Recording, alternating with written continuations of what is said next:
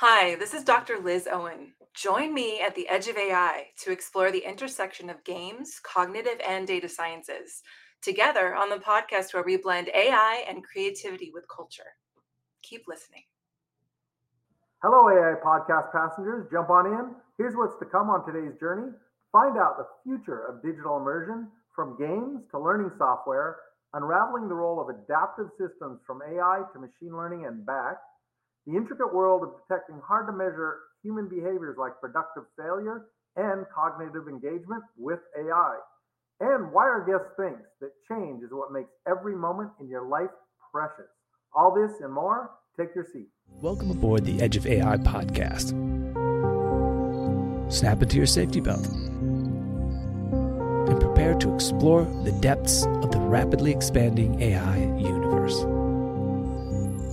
Each episode is a dispatch featuring hyper relevant reports from the pilots, pioneers, and passengers aboard the AI rocket ship. We explore the latest use cases and developments in AI, hear from experts building tech, and learn how this disruptive force is transforming industries and society.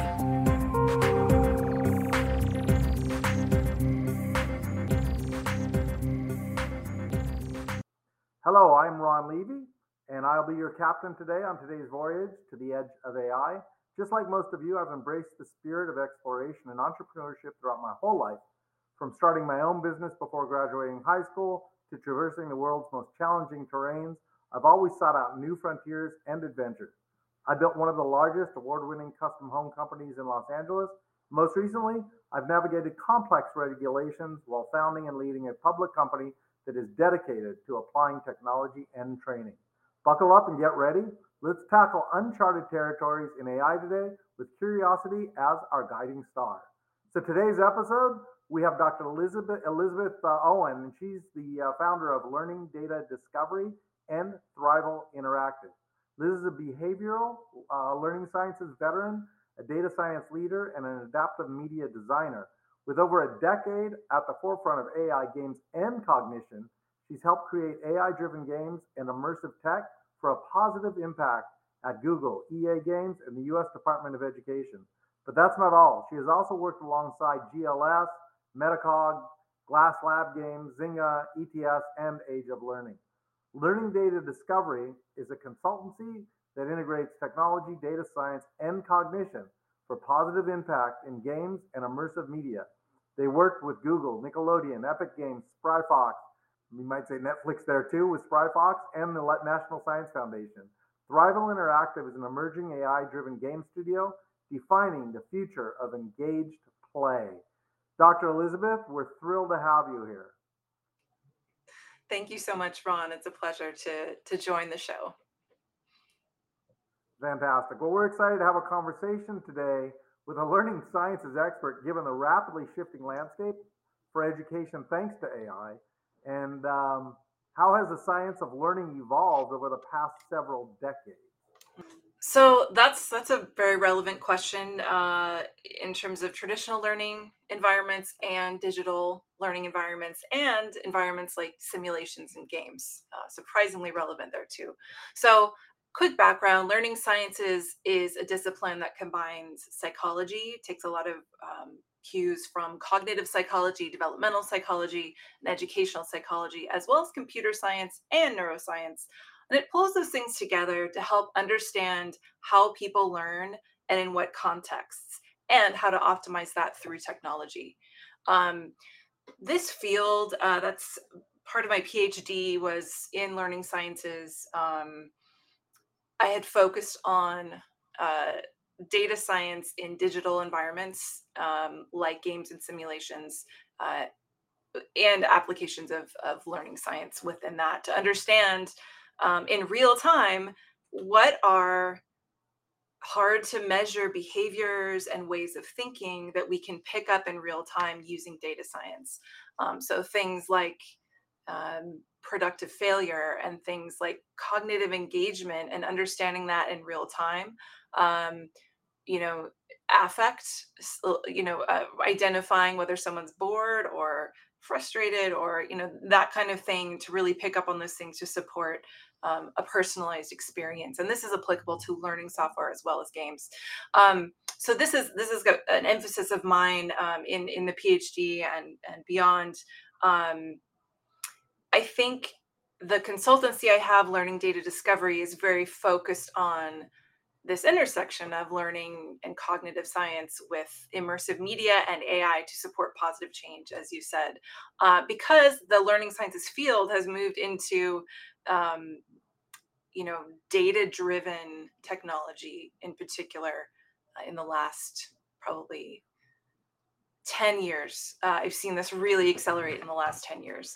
Um, data science became uh, very prominent in the learning sciences starting in the 2010, 2012, and has really accelerated from there with the emergence of uh, disciplines like learning analytics, um, educational data mining, as well as a field of learning engineering, which combines um, learning science um, and computer science and building of things uh, with data science. So it's sort of well, like actually, I mean, if I take the foundation of your studies, your expertise, and what you've learned, it would have been to uh, to get game expertise there would have been applicable over the last hundred years, right? That that's just the learning science and foundation. And uh, the reason I bring it up that way is the next thing we have is technology, right? And as you just said, since about 2010, mm-hmm. um, computer power, maybe software programs, yeah. maybe development enabled a whole different way of addressing what was relevant for 100 years. So if we look at AI and adaptive learning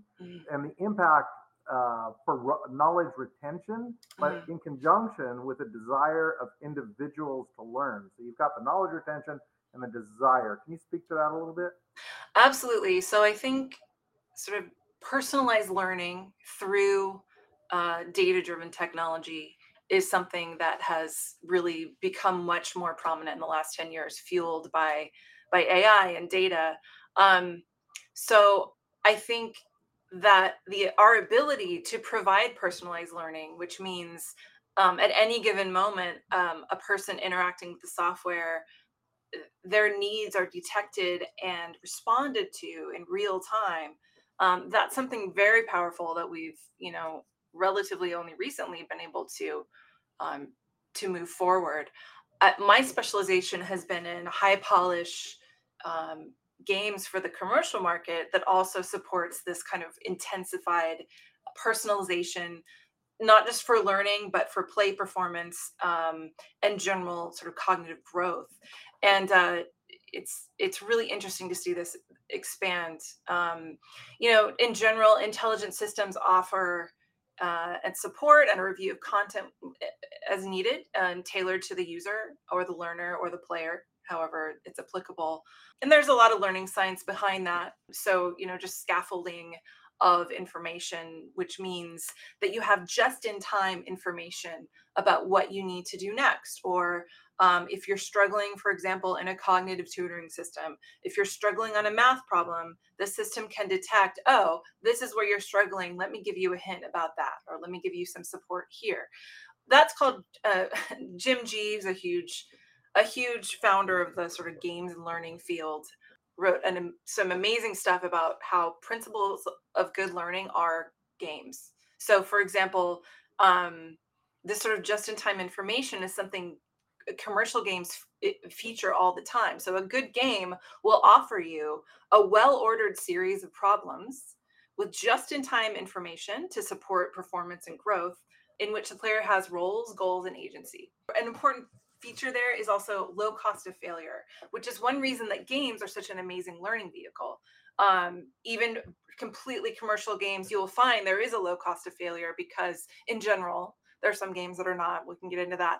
When failure is a means of discovering an underlying rule system, uh, and, and, and exploring boundaries and then developing strategies based on your discovery, that is a really exciting part of play for most people and it's also an exciting part of learning so like when you're learn to walk right you don't just sort of try to take your first step and fall and then just give up right like like oh that one's not a walker you know like we, we don't do that right you, you like you learn okay well that didn't work because I'm I toppled over here, like I didn't, you know, so let me try again. And you get up and you try again, and it's learning through failure. And essentially, that's how games operate.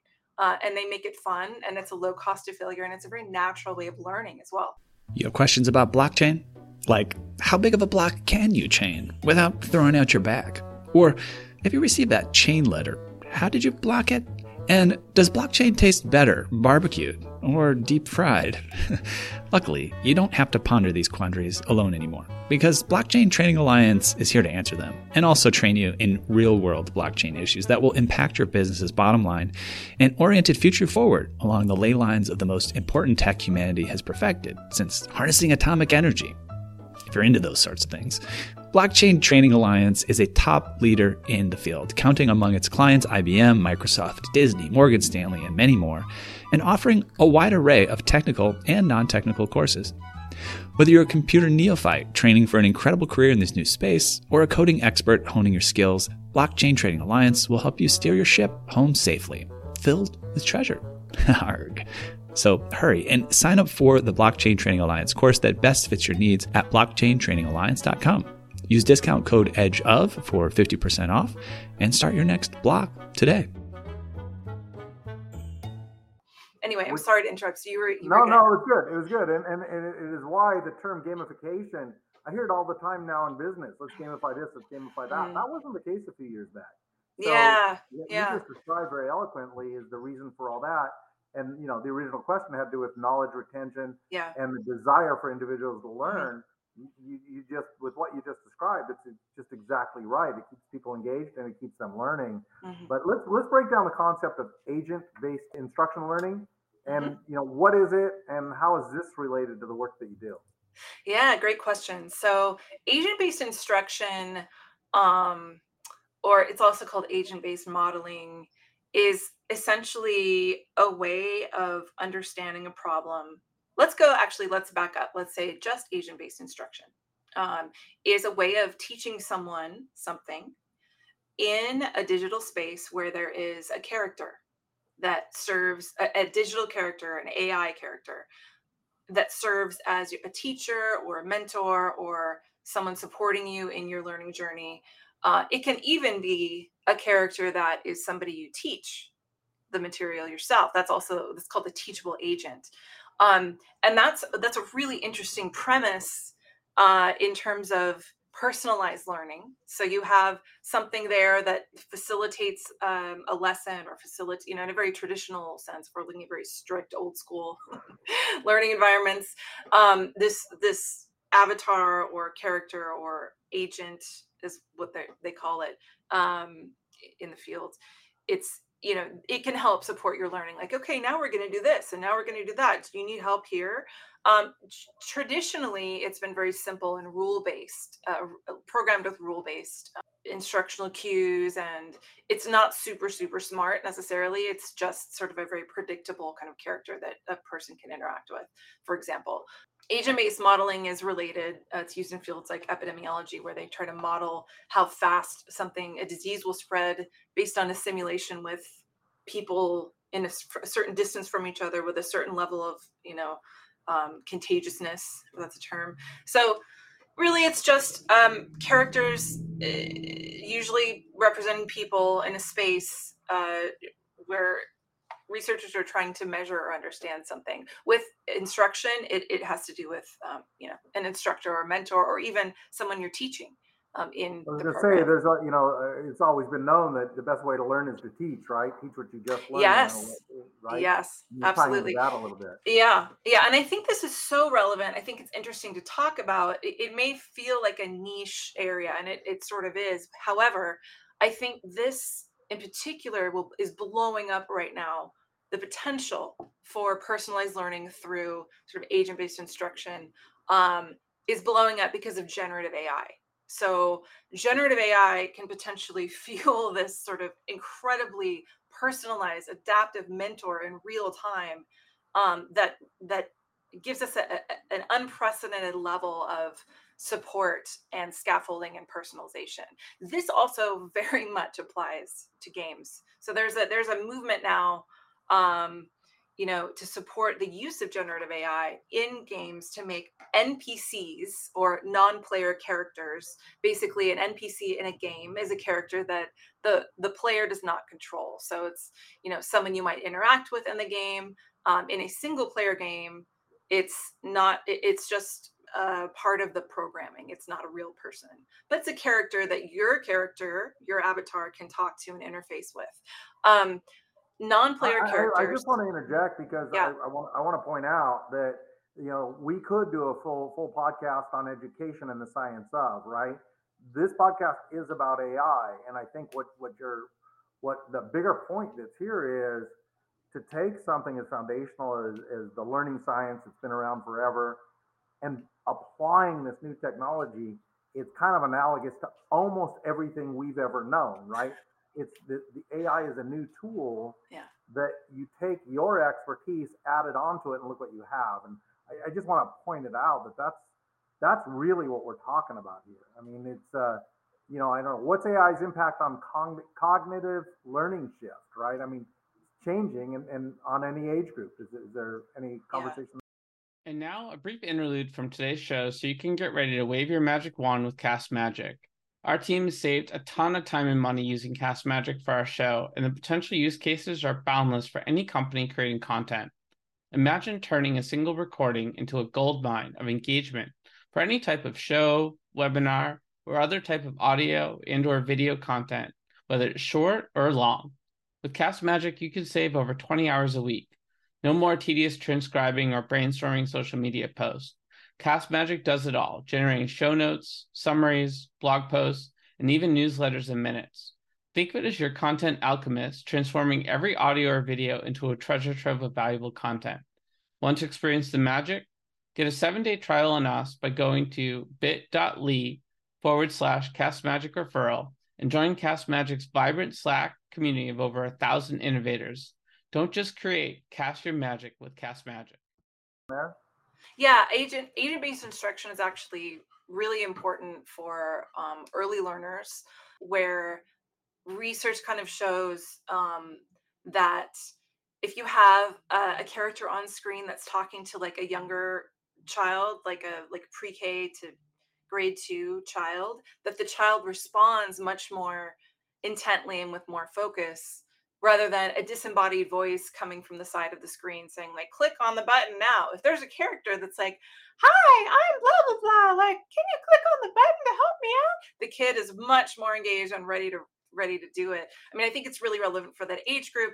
Again i'll go i'll circle back to also this being relevant in almost every age group in in multiple spheres not just learning but also games. I mean so like when you think about um, these engaged characters that are immersive because they're almost lifelike i mean it's it's a bit scary in some ways and exciting to think about that, that you could interact with a character in a game or a simulation or what have you and not really be able to tell the difference between that character and interacting with a real human um, and well, that is, lies, and I, I, guess I'm going to hit on this a little bit. You know, people have a lot of fear about AI and how it's going yes. to change things. Let's just talk about negative impact. You know, when you're a child and you're learning from a an AI tutor that looks like a real person or a real character to mm-hmm. you, mm-hmm. I mean, it, it has to have some uh, developmental effect. No.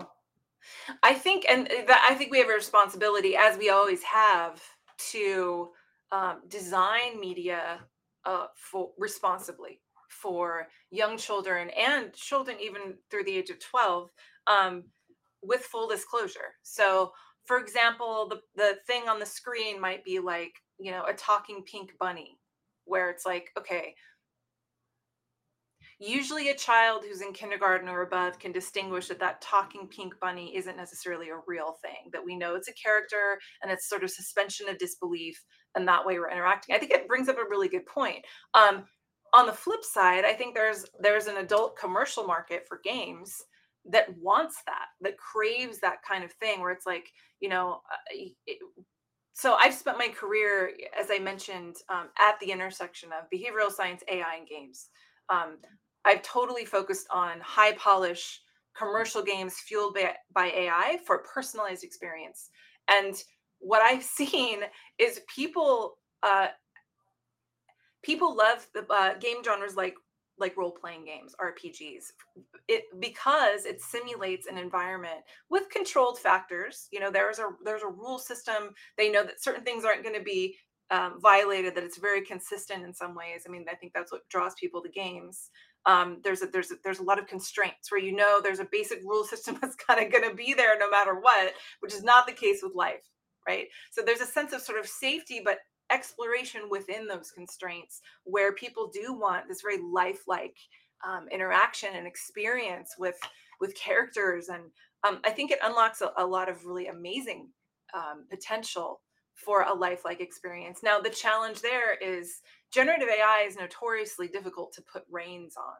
So there are a couple of a couple of uh, you know factors with that which is you know whatever the generative AI is trained on, it uses that data to then generate new information. So it, it really only is, is as good as what data it's been trained on. Um, it, it, so, you know, putting constraints on training data is one way to deal with it, although that's difficult given the scope of, of generative AI at this point. The other way to address that is to when you are prompting a generative AI to respond, like we think about ChatGPT, if you're entering something in there, you can prompt it to say respond as um, a nice person who is thirsty and wants some water and is standing on a street corner. you know, you can kind well, of free, you know, like, prompters is, is now a career. I mean, you can go to yeah. LinkedIn and look for jobs for being an expert prompter, and yeah, and and don't think you can just sign up and be that person. It, it is an expertise. Yeah. It's growing and growing. And yes, you have to keep up with the ever changing yes. thing. Can, yes. can you share some examples of how you've helped your clients to use AI to adapt in you know real time to individual behaviors and create well, a more personalized experience?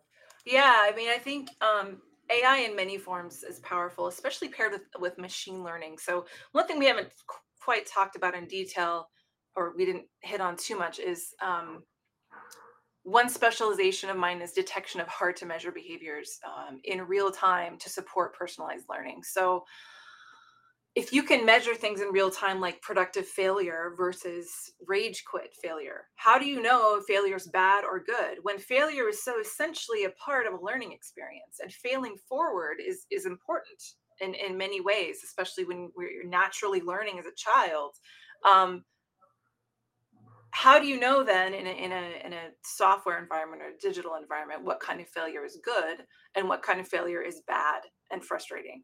And so distinguishing between that and real time and being able to tease that out is something i've done um, over in several contexts over the years including um, you know using that to fuel an adaptive system. At age of learning for example where i was um, director of learning and data science um, product owner of the analytics platform for the adaptive system um, in one of the first completely game-based adaptive systems to teach mathematics to early early childhood learners that was one example i mean we had over 200 games and, and the whole the whole thing was a game based uh, experience. It wasn't like, okay, I'm going to give you a lesson and you have to answer these questions and then you can play a game. No, the entire thing was games. Um, and it was adaptive in real time to what students needed. And that was an amazing experience. And I'm so grateful for Age of Learning for, for providing that sort of game based adaptive experience and the opportunity to lead that, that product on the analytics end was amazing. It just, it just, it just dawned on me that you know you talk about failing forward a couple times and how healthy yeah. it is really yes. to number one be able to do that, number two be in an environment where you can do that. And it just struck me that AI also fails forward. AI has yes. flaws, and then you correct them, right? And it, yes, yes. I mean, even uh, when OpenAI was developing Chat GPT, um, they needed to train the model with human input. So um, they use reinforcement learning basically to have people who evaluated what, what the output was and essentially said, no, this is not right, or yes, this is right. Um, I think that was probably mostly in terms of syntax and and, and, mm-hmm. and diction and things like that, but maybe also factual. But uh, OpenAI needed training by humans, right? That's so, um, yeah, definitely, AI absolutely does feel forward. So, some different um, some different places that I've I've used of this detection of hard to measure constructs to fuel an AI driven adaptive system is uh, at Age of Learning, as I mentioned. Um, EA and Zynga, I also worked on um, commercial games like SimCity and Words with Friends and Plants vs. Zombies. That was PopCap, actually. Um, and I worked with them to make an educational mod of the game and detect in real time, you know, how much people were learning. So that was a really interesting sort of um, experience. And let's see what else. Oh, I, I, had also worked with Google Stadia on a data-driven adaptive engine. Um, I don't know how much I'm supposed to say about that, so I'll just stop there. Um, Nickelodeon is also a place that I worked with a completely game-based platform that's adaptive to kids, uh, and um, Squirrel AI uh, in China. There was a company. When you mentioned when you mentioned uh, um, Words with Friends, yeah. I think I put that in the category of the first viral game to the masses, to non-gamers. Yeah. Masses, right? Yes. Really Very accessible. Yeah. Yeah. I actually worked over at Zynga with the designers to mod it to support um, the acquisition of more academic language um, for kids playing the game. And that was a really interesting experience. Uh, you know, I'll just step back and say that data infrastructure has been a very important theme of my work across sort of these immersive media adaptive um, technology applications that the foundation nobody likes to talk about it it's not very sexy right like it's not you know like how your data is structured is important then people's eyes glaze over right but it is incredibly important to have clear consistent and comprehensive data that comes through across the system human readable, ready for consumption c- consumption by analysts and consumption by an adaptive system. Um, well, and, and that foundational piece is missing in an amazing amount of, of companies, and I won't specifically say who, but it's it's it's a huge problem. Um, yeah. Mostly because these companies, it's so interesting. That's one reason I'm building Thrival Interactive, which is um, this emergent game company that's AI driven and changing the face of personalization um, because we're solving data problems from from the foundation up. So, for example, uh, major tech companies are usually built based on legacy infrastructure where you have you know BI over here, and you have user testing over here, and then you have marketing data over here, and then you have you know maybe some event stream data coming in over here, and then none of the systems talk to each other, and it's built on this bureaucratic legacy and trying to change that after after all of the bureaucratic structures and political structures of the company are built on that is like trying to change the foundation of a skyscraper after it's built like yeah. you just can't it's it's extremely difficult. So a lot of my work has been hey how does your basic data infrastructure look? Are you getting really clear data that talks to other sources of data? Are you getting clean data that that effectively runs your adaptive system? That and a culture of data. So at age of learning um, one thing we really did as product owner that i, I really helped work on with this amazing team of, of, of people building these games is data as production culture not an afterthought, not like a thing we plug in later and, you know, it's so whatever, we'll just think about that later. No, it's integrated from the beginning in terms of evidence driven design, um, the event stream data that's coming through uh, that the well, designers know, that, right? I think I think you described the importance of it really yes. clearly. And what, what changes is with the advent of AI, we're able to, to take that data yeah. and uh, and utilize it in real time. And, yeah. and I suggest that that didn't exist before. Yes. But in your experience, what challenges and opportunities yeah. come up when applying AI to you know, to support deep dynamic immersion in various you know digital experiences? Mm-hmm. Hello again, Web3 curious listeners. If you're tuning into our podcast, we'd love for you to connect with us on our social media channels. Let us know what aspects of the show you love and what or who you're eager to hear more about. Your insights help us refine the show and bring you the topics and guests that matter most to you. Thanks for sticking with us. Back to the episode. So I think one of them is, you know, what I just described as data infrastructure, what data is coming in and how, um, and that that is a really important, you know, sort of bridge that needs vertical integration with design, with production, and with data integrity practices to feed whatever uh, intelligent adaptive engine you have going on. So that's one. I think also there are ethical considerations, um, as always, with the use of data, with the security of data, um, and you know you see a lot of issues now with gen ai and uh, copyrighted material right? So i think these things are going to be ongoing and um it's one of the what a massive field of growth is IP protection, yes, and, and, all of that because they're going to have to start from scratch. I mean, they're, they're going yes, certainly they're going to be writing it over the old laws that have existed for a very long, very long time. Mm-hmm. But there's an argument to say you've got to start all over again. This is just a whole different application. Yeah, yeah, and I just saw that um, SAG signed a contract with an AI company um, approving uh, the replication of voice actors, um, you know, voices for use in games and it's the the voice actors are not happy about this agreement and i think you're going to see a lot of um, people trying to protect their ip trying to protect their their you know very real uh, personal uh, contribution as artists and i and i think it's important to strike that balance i mean I, some mm-hmm. i said there's lots of players involved in that right yeah. from the studios to the voice actors and yes. and you know, one nuance of change, does that mean it's not them anymore? I mean, you know. Exactly. I mean, as a former actor and voice actor, and, and I have a voice acting credit in a game we did in at my first game studio. And that's uh, when I get back to the combination of blockchain slash crypto slash AI, mm. because if if micropayments can be given, no one mm. has to do the accounting, right? right? It's all done over the blockchain and mm-hmm. trackable. Mm-hmm. There, it's you know, yep. you, you your services become recognized in mm-hmm. real time mm-hmm. and you collect the value on those. But that's yeah. A, yeah. That, that's a combination yeah. of, uh, of all these technologies coming together. Yeah. But how, how does one make AI drive gaming and entertainment, even, make it even more immersive in the future? What, what do you see with that? So I see a huge opportunity, uh, and that's another reason I established Thrival Interactive, which is a, a corporation um, now. It's official um, and we're going through a seed. Thank you. It's a we're going through a seed round of funding currently to support um, AI-driven uh, game creation and tools that revolutionizes engagement with AI, um, including building in hard-to-measure constructs uh, detection in real time, having that feed the AI engine and then respond to players, as well as with inclusive design leadership. So I think this personalization is a huge opportunity to widen the user base uh, across a lot of different kinds of gamers. So right now, you know, I think, you know, for example, um, women are 50% of gamers. Literally, we're half of gamers. I personally am a hardcore gamer.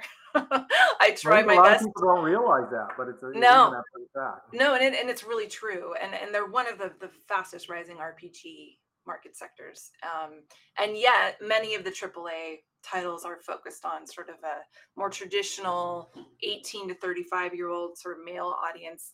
Um, and that's okay, like that's worked. Um, but I think we're in an era where we can use personalization um, and AI to broaden, just to broaden the user base, to drop some of the barriers of engagement, and while retaining the amazing engagement of these uh, these games. And I think AI is a really um, great opportunity to do that. I think you know through through some basic design tweaks and ai integrated play i think we can really open up um, you know the user base across a lot of different folks so let's um, get let's jump beyond learning and entertainment a little bit okay. if you had a crystal ball and you you were looking into it right now uh, the advancements in digital immersion that can impact our daily lives um, how are they going to transform how we engage with, mm. with the world around us so to speak any thoughts on that that's so interesting so that's a great question. I I had done um, a little bit of work with DARPA. I, I, again, I can't probably say much, but it was around situation awareness,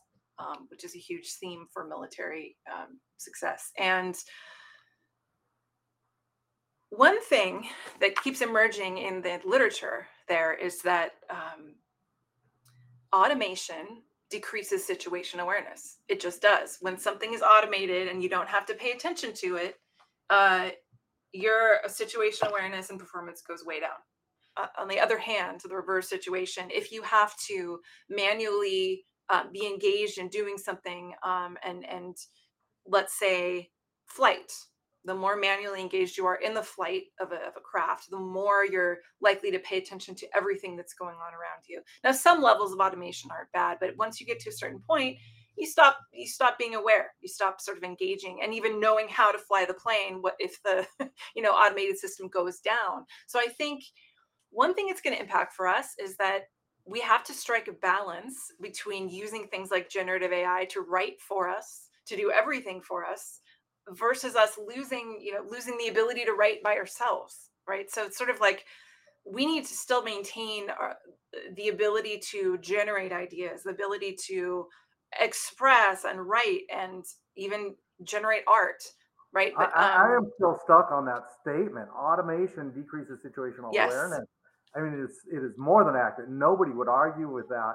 And our worlds are getting more and more and more automated. So I think there, yes, there does in lie the dance, right? Yes. How do we embrace technology, be very excited for what can and will do, and at yeah. the same time protect things like that? It's it's really really big because if we look long into the future, you know, I'm also concerned about the socioeconomic impact of this learning approach as opposed to standard classroom type setting, right?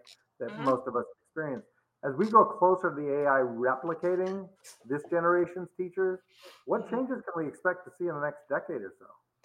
Um, I mean, much like our like how AI is going to, you know, force us to reevaluate the balance between generating things ourselves and relying on tools to do it. Um, I think it's also similar in the in the education environment. So I've always seen AI as a complement to human based instruction. Um, now, it doesn't mean that there can't be automated instruction. Cognitive tutors have been around for a long time to do just that. But there is, um, and this is coming from 20 years in education, um, being a being a teacher myself for for at least 12 years. Um, and in, in, another life, it seems like a long time ago, but um, I don't think anything is going to replace an interpersonal element of teaching, especially for the younger grades, you know, K through 12 education. I, you know, people respond to people. Um, and and sometimes that's not always a boon, right? Like everyone's had that teacher that they didn't get along with, right? Yeah. But the the reality is that really influences our education and most of the time um, in a positive way. Uh, one hopes. And so I don't think that um, AI is going to replace people entirely. I think it's best used as a complement. Um, so as a teacher, for example, and wow, when was it? 2005. Um, I desperately wished I had a teacher aide. Well, our school, you know, it, it was a charter school. It helped to found as a founding teacher and administrator at the charter school, which is still standing today in LA. Congratulations. Um, thanks. yeah. And I just, I desperately wish I had a teacher aide. And of course, there was no affording that. We were, in, we were a Title One school um, serving 95% free and reduced lunch kids, 75% English language learners. There wasn't budget for that. However, looking back, I wish, and I had, I would bring computers into the classroom and have kids use them, like my own personal computers that were kind of, you know, I, I, I tried to get students engaged in that as much as possible because I believed in the potential for digital interaction and personalization even then. So I think um, I think that when used uh, in concert with with human teaching, it, it, can be an incredibly powerful tool that's like a, a personalized tutor um, sitting with you, working through your stuff. I you mean, know, it's, I, it's a it creates a such a, a larger balance of opportunity because yeah yes you know we've all we've all seen it in in yes. um, in areas where they're more affluent yes they do spend a lot of money for tutors on their kids they're mm-hmm. personalized mm-hmm. tutors and they yes. learn and quite honestly it works very very well and what, yeah. what we're saying is with this automation yes sort of everybody can can get that right yeah and, uh, yeah that's a really big statement it's i think it's super advantageous to our whole culture I, I hope so. I mean, that's what that's what drove me into grad school. Is I just thought like this is kind of broken, and I want to change it from the outside in because I think there's an opportunity to have assessment and, and formative assessment, meaning ongoing information about learning process that can be used to help students in real time. And, and we're not taking advantage of this right now. And I felt like the assessment system was really broken. What you said is exactly why I went to grad school was like we need to leverage simulations and games to understand learning process and support students in real time and that can change that can level the playing field, you know, and and help yeah. help you know um, tighten the achievement gap because you know God knows that early standardized testing was widening it, um, and our students who need it the most deserve better. So let's um so I mean you're describing that project which is pretty fantastic, but let's take it down to present day. What other projects are tackling uh, during this exciting time right now, right now, and mm. what's next year for you in the AI journey? I'm really excited about the opportunities for AI in personalization. Um, in particular, I'm working with a few clients on that through my consultancy, Learning Data Discovery. You know, our our model is producing AI-driven games um, that optimize engagement and have personalization beyond what has been seen before. Um, while also supporting a broad user base uh, and, and a lot of different players, uh, you know, incorporated into into a play a play experience that's that's good for a lot of different people. Um, well, and I we think know, yeah. we, we know how big the gaming industry is as an industry, and secondarily, we know the impact that gaming is having yes. on uh, on you know this generation, the last generation, and more so as the generations are going on. So that's really important work, and it sounds pretty fantastic. We're, we're going to now head into the next segment, which is AI wants to. NFTLA returns as an inclusive week of community events throughout LA, celebrating the outer edge of innovation. Builders be building. There's so much energy colliding around gaming, AI, generative art, the metaverse, decentralized social, and the future of entertainment. If you want to be in the mix, including the official free NFTLA celebration, visit outeredge.live to subscribe for your updates in RSVP. No. So AI is curious just as we are. These are 10 quick questions. They're designed to uncover the intriguing human mysteries that AI longs to comprehend, but they can't quite grasp. Uh, snack, it's a snack break in our journey, so keep the answers quick, but the safety belt sign, it's also off. So if it feels right, we can occasionally roam about the cabin, exploring more of who you are and what makes you tick. Um, you ready for this? I'm ready. All right. Question number one What's the first thing you ever remember being proud of? Um, my huge Lincoln Logs cabin that I built. So I'm I'm dating myself, but Lincoln Logs were like the Legos of the 1980s, and I That's would fantastic. build. Well, yeah. So it was from building things even back then. So yes, was, creating and building things. Yeah. Yep. So what do you need help with that you wish you mm. did not? Balancing all the things.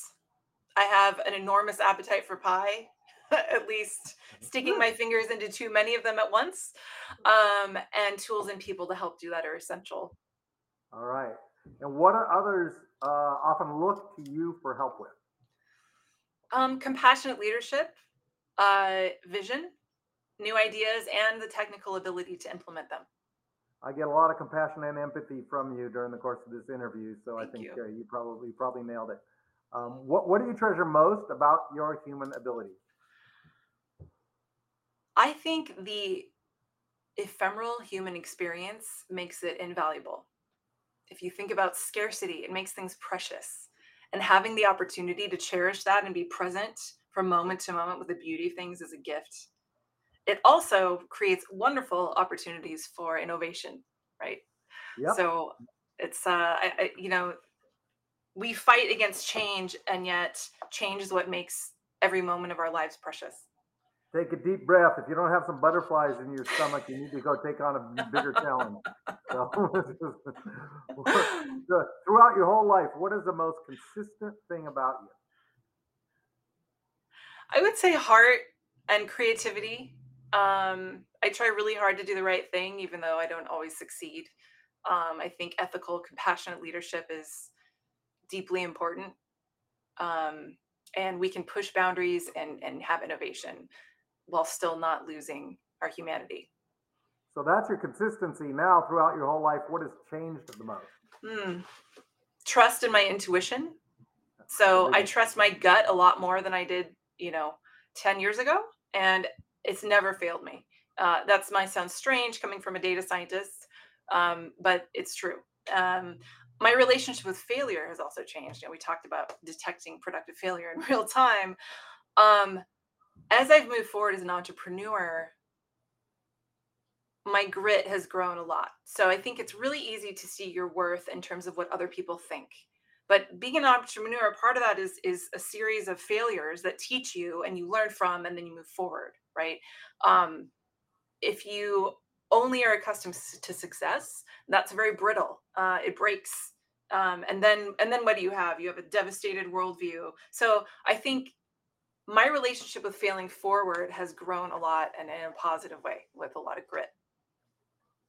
Those are really a great little list there of what, what's changed the most because that's just called growth maturity. So I love it. Um, what do you find the strangest about reality? that reality is so surreal. All right, we'll leave that one right there. That's great. When most recently do you remember feeling alive? That feeling we've all had from time to time. It just comes up.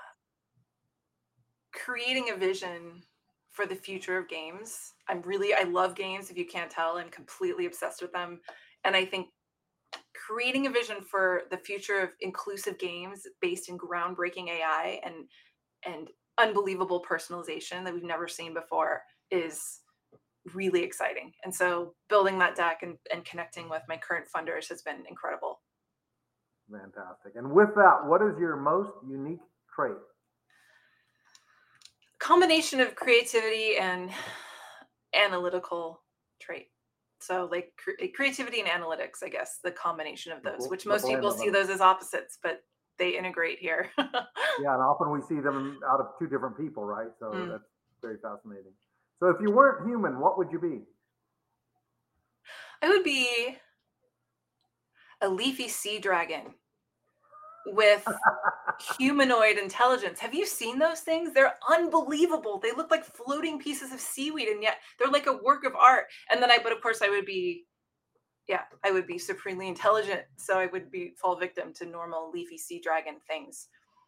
All right. We're going to throw you a bonus question. So, what's that one classroom experience that you had growing up that you wished you had AI to help you with? Mm.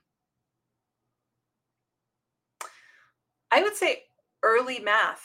So, um, I grew up thinking I wasn't good at math, which is ironic, right? Considering that I'm now a data scientist and a PhD. But I think there's a lot of truth to the fact that you know girls were not terribly empowered in STEM in the 80s uh, and 70s. I think that's really true. I think a lot of initiatives has changed that, and it's it's for the positive. Um, but I do wish there had been game based learning um, and AI game based learning because I would have eaten that up. I was already a gamer at age what seven, playing Gar- Carmen Sandiego on the Commodore 64 so I would have just devoured that and loved it and become great at math. I mean, I was a kid who was like, the teacher was like, memorize these math facts. And my question was like, why?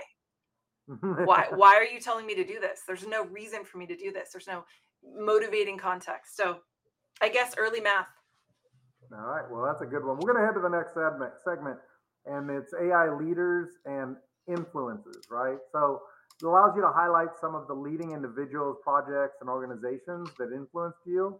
Uh, can you tell us about some leaders that you notice in the world of AI? Yeah. Um, so I've had the I've had the opportunity to work with We Global Studios. I'm a tech advisor uh, on their tech board, and there's this wonderful woman named um, Fernanda um, she is the founder of We Global Studios, which is a women's organization supporting entrepreneurs. And um, she's incredible. She has a she has an AI based company as well. Um, she has been a deep inspiration to me, um, and I'm really grateful to her for supporting this journey. Uh, I don't think I would be here without her. Um, someone else, I, I, you know, I think Chris Cheney is another person um, who he's a he's a VC founder. Um, he's he's a VC funder and a founder himself. Um, I worked closely with him over the last few years, and he has a real um, head for AI and tech and how that applies in gaming to support profitable and ethical ventures. Um, so, AI LA is another organization here in, in LA um, that I've worked with a few times, and I thank them deeply for the opportunities they've given. Um, and lastly, with roots in graduate school, um, International Educational Data Mining Society. When I was at uh, University of Wisconsin Madison, um, which, believe it or not, is a top institution. I I say that everyone's like, I don't know, is that a community college? Like, I, you know, Mhm. it, it, it's um, it's it's a it's a well regarded place with good people, and I managed to um, work with Ryan Baker and, and run into Ryan Baker a lot, who's uh, who tenured at um, UPenn now, and he really helped found the field of educational data mining, and he has been an incredible support and influence this whole time. So I want to give a shout out to the Data International Educational Data Mining Society and Ryan Baker. Fantastic. Is there anybody that you want to give a shout out to that we haven't mentioned and share their Twitter handle or anything else for our uh, listeners? Um, I don't have Twitter handles. I, I do want to thank um, Sunil um, Gunderia, who is a, a, a mentor and um, at Age of Learning for a long time and has been incredibly supportive. Um, and my colleague KP Tai, who is wonderful and and um, she's she's a great learning engineer and is doing really exciting work at Apple right now. So they've both been I've worked with them a long time and um, they've been incredibly supportive and inspiring. So thank you guys. All right, great. Well, this is where we're we're on to the next segment now with, uh, with resources. So it's where we share a handful of your uh, favorite resources in AI. Um, I believe that you've prepared a few ideas. If you can tell us about them, that'd be great.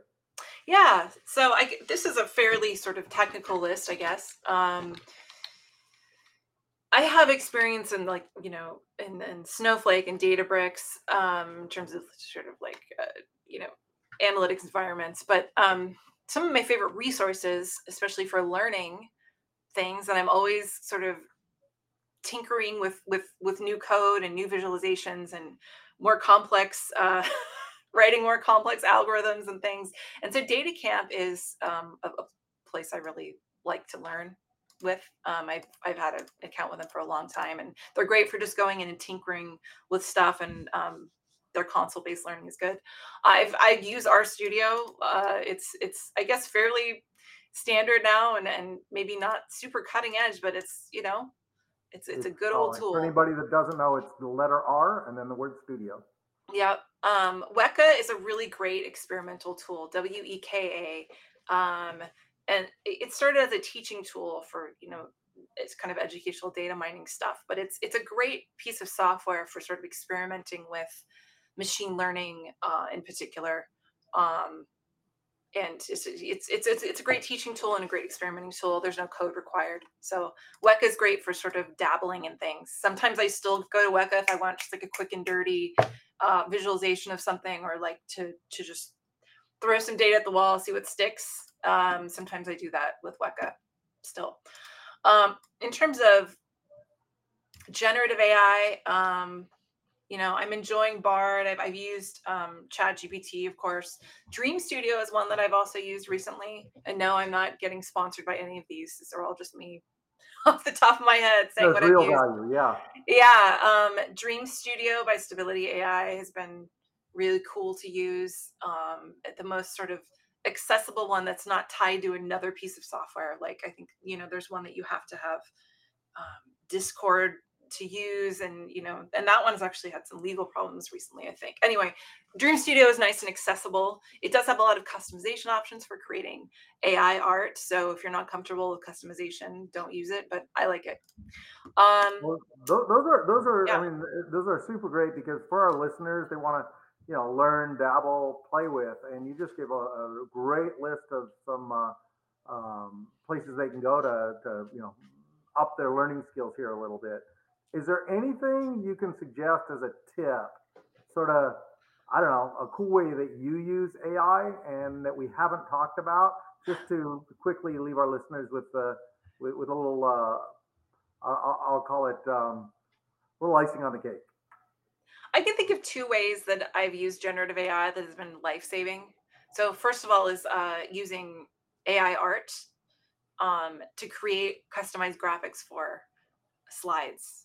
Um, which like I, you know, if we've all anybody that's done a deck is like, oh my god, I can't find that one piece of art as free clip art on the internet. Like, what am I gonna do?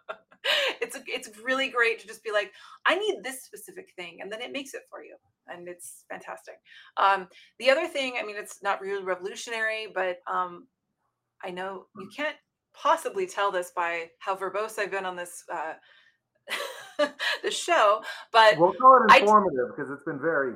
Thank you, thank you. But I I I tend to be verbose. I tend to just to write a lot, to say a lot. So my slides, um, the first draft is always a wall of text. So what I do is I like to put that into Chat GPT or Bard and just say condense this, and it like takes it down to a third of the Yeah. size, and it's great, life saving. Super helpful. Uh, Yeah. Suggestion: proofread after it happens. Don't just send it out to someone. Oh yeah, definitely, definitely. Yeah, yeah. So where where can listeners go to learn more about you and the projects that you're working on, your your new company, etc.? Thanks. So right now, my LinkedIn uh, profile is the main source of um, information about me. Uh, I let's see, it's v dot Elizabeth v Elizabeth Owen at LinkedIn, um, or you can just look me up Elizabeth Owen, comma PhD on LinkedIn. That's me. Uh, so that's that's the main kind of yeah site that I have. Dr. Elizabeth Owen, what a pleasure. My, my gosh, you, you're at the, the tip of the spear and all that's going on. And we thank you so much for taking your time to, to appear here. And I'm sure our listeners are going to absolutely love it. And Thank with so that, much. it's time for another safe landing at the outer edges of the AI universe for today. This is your Captain Ron. And on behalf of our guest and the entire crew, I'd like to thank you for choosing to voyage with us today. We wish you a safe and uh, enjoyable continuation of your journey. When you come back aboard, make sure to bring a friend. Our Starship is always ready for more adventures. Head on over to Spotify or iTunes right now, rate us, share your thoughts. Uh, your support and feedback mean the world to us. Don't forget to visit edge of a, uh, edgeofai.xyz. You can learn more about partnering and subscribe to the Outer Edge newsletter for the latest Edge of Company news, events, and show drops. In addition, connect with us on all major social platforms by searching for edge of underscore AI and join the exciting conversations that are happening online. Before we sign off, mark your calendars for our next voyage where we'll continue unraveling AI's mysteries and advancements. Until then, bye bye. The views and opinions expressed on Edge of AI reflect solely those views and opinions of the show hosts and its guests. Please make sure to do your own research. While we make every effort to ensure that the information about AI technology is accurate and up to date, we cannot guarantee its accuracy, completeness, or timeliness. We make no representations or warranties of any kind with respect to the information, products, or services discussed. Please be aware AI may occasionally generate incorrect or misleading information and produce offensive or biased content. Under no circumstances shall we be liable for any loss or damage, including without limitation, indirect or consequential loss or damage, or any loss or damage arising from loss of data or profits arising out of or in connection with the use of technology discussed on our podcast. Additionally, our show is not financial advice. You understand that you are using any and all information available on or through this podcast at your own risk. Whenever making financial decisions, we recommend doing your own research and talking to your accountant for financial advice. Lastly, time to time, we may feature sponsored content on the show for which we receive value, and we may share links for which we receive a commission if you make a purchase through one of these links. Refer to our website, edgeofai.xyz, for our full disclaimer, terms and conditions, privacy policy, and copyright notice.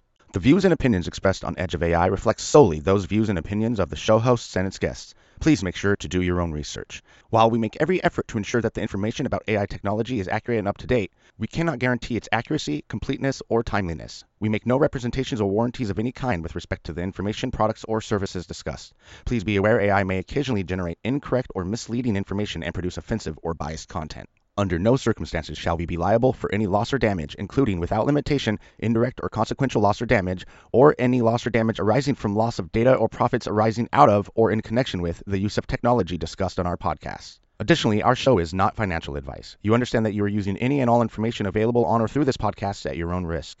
Whenever making financial decisions, we recommend doing your own research and talking to your accountant for financial advice. Lastly, time to time, we may feature sponsored content on the show for which we receive value, and we may share links for which we receive a commission if you make a purchase through one of these links. Refer to our website, edgeofai.xyz, for our full disclaimer, terms and conditions, privacy policy, and copyright notice.